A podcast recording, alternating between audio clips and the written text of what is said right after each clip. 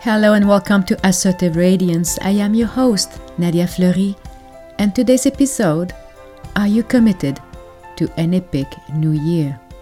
I don't know how you feel today about being the last day of 2018. Every year for me, I have this moment where I think, okay, the new year is about to come within few hours. So what's next? What am I going to do in 2019? And I always wonder how I will feel like uh, at the end of 2019 if I achieve all what I wanted. So I found that a great way to transition is to assess what I've done in 2018 and then evaluate what I want more of and what I want less of. I don't know for you what you've done if you happy with 2018 there are people who are like oh my god i can't wait for the year to finish and then other people who are so ecstatic so many beautiful event came in their life and maybe they have they got married maybe they have children and we all have our own turbulence.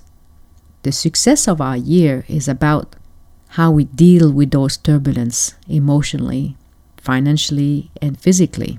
Of course every time we cross the new year, I always hear about um, Happy New Year, wishing you health and a prosperous new year. That's always what I will hear from people. And I'm wondering what this prosperous means. We're really wishing it for others, and we also want to have more prosperity. The thing is, what do we do about it? Yesterday, I went out and have dinner with my ex-husband and my son. And I have to say, compared to 2017, my relationship with my ex is now completely different from when we used to live together. And it makes sense because of all the growth I went through and all this emotional freedom that I've acquired during 2018.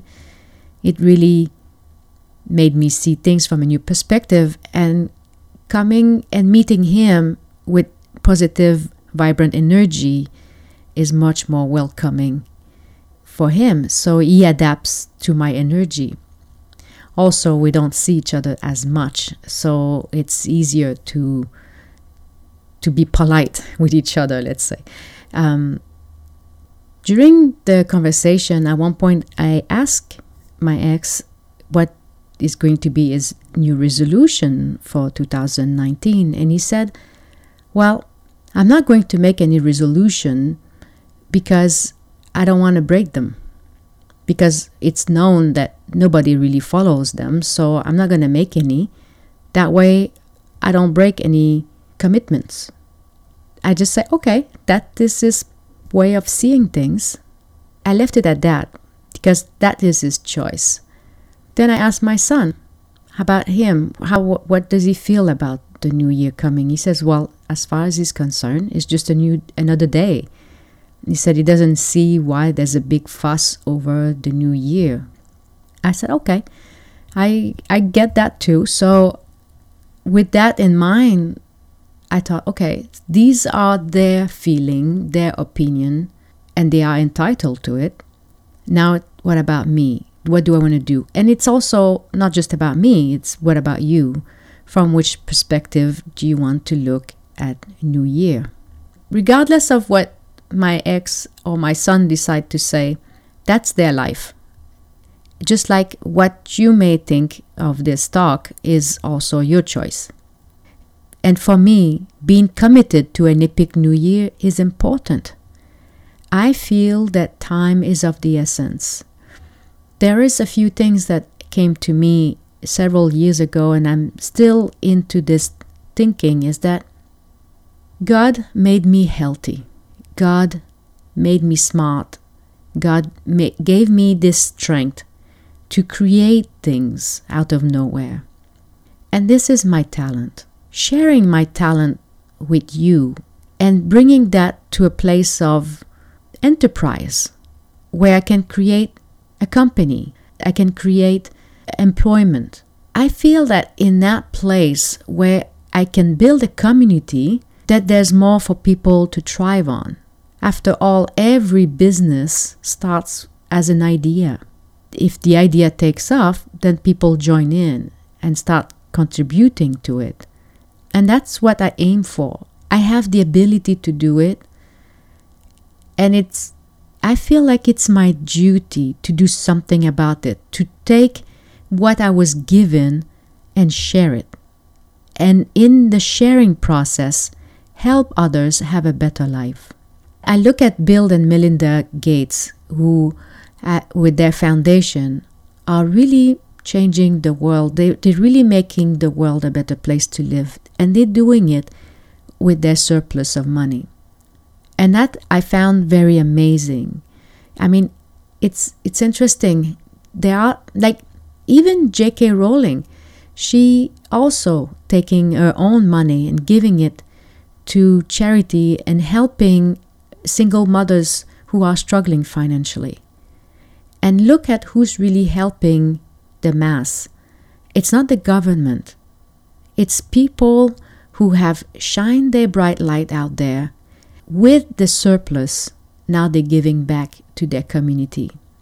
And I think that is the most beautiful thing that can be done. Now, grant you, some people do not have the health or the ability to do this. And I get it. And that's when the idea for me is okay, I'm here to help the one who don't have this ability. For me, I see it this way. If I grow, if I am more solid, if I put my own oxygen mask first, I can then help others. And it's why I'm so committed to have this epic new year. Because only then, when I'm strong, can I help others as well.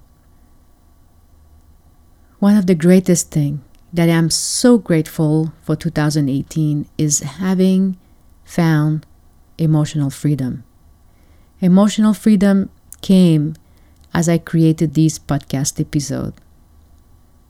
And in sharing my message, in the hope that it made a difference for you, was my greatest wish.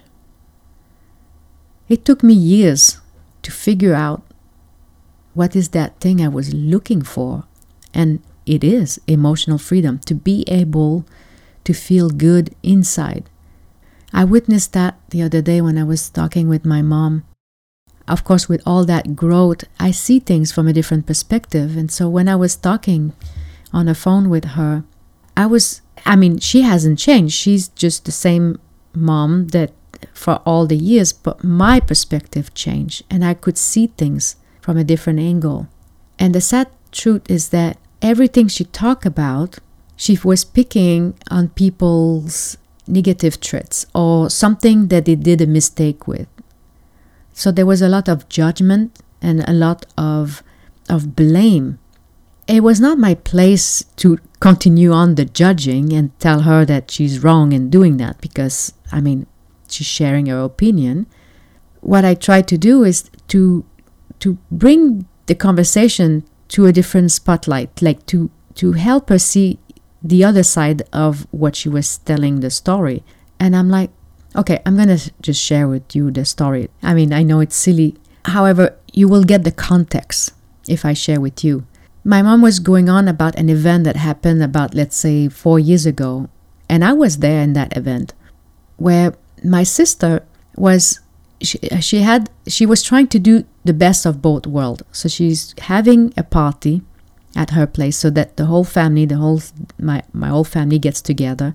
That's because I'm visiting and she wants to make something special.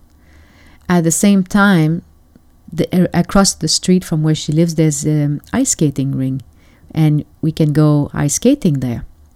And we all wanted to be on the ice skating, but she also wanted to provide a good homemade meal. So she put everything into this crock pot. And the thing is, it came with a thermometer. And the thermometer, she stuck it onto a piece of meat. The thing is, what she did not know is that when the meat reached the right temperature, it turned off. So, what she thought would be a cook, warm stew turned out to be not cook when it was time to serve because she did not know that it got turned off. While she, she did not know it got turned off because we all went to to ice skate.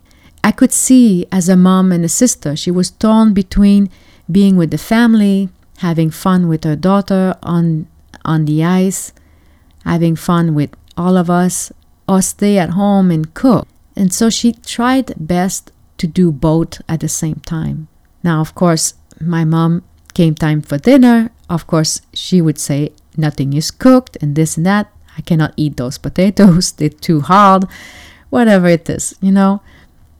And and so there my mom when we're talking and she brings back that story. And I try to explain, but mom, you don't understand. She was trying to be in the ice skating ring with her daughter at the same time. She was trying to do two things. And from that perspective, let's let's let's not define her who she is by that oversight that she did not do it on purpose. I was well, first the most important thing to take in consideration here is the discernment.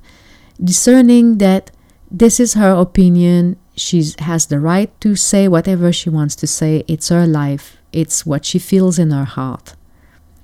And I have the right to discern that I choose to live with different kind of behavior and, and attitude towards other people. Later on I was thinking about this and if you remember, I mentioned this not long ago, where my biggest quest is to put beauty in this world. And I think that quest comes from my mom, who also was trying to put beauty in this world. My mom chose to put beauty through cleaning things up. You cannot see my mom without a rag of some kind, that is, she's wiping something down. In some ways what you focus on expand right? So if you focus on dirt it will expand it will be at your face. Discerning what's more important in that moment the dust or your task or sharing your message or, or doing something for someone else. And i said one time to my mom i said you know i said there will always be dust. There will always be something to clean but there will be a time where there will not be no more time for you to share your gift. It's up to you what you want to do in life. But if you want to focus on just wiping things down, what else you're not seeing in that moment? And I left it at that. However, I realized recently that why I want to beautify the world. Now, I have that coming from her that she because I remembered how she felt about things that were not nice and I picked up that energy vibration. So I do want to surround myself with nice things.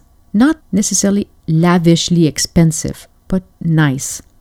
The difference is that in taking the time to clean my heart, I now know I can value your well being.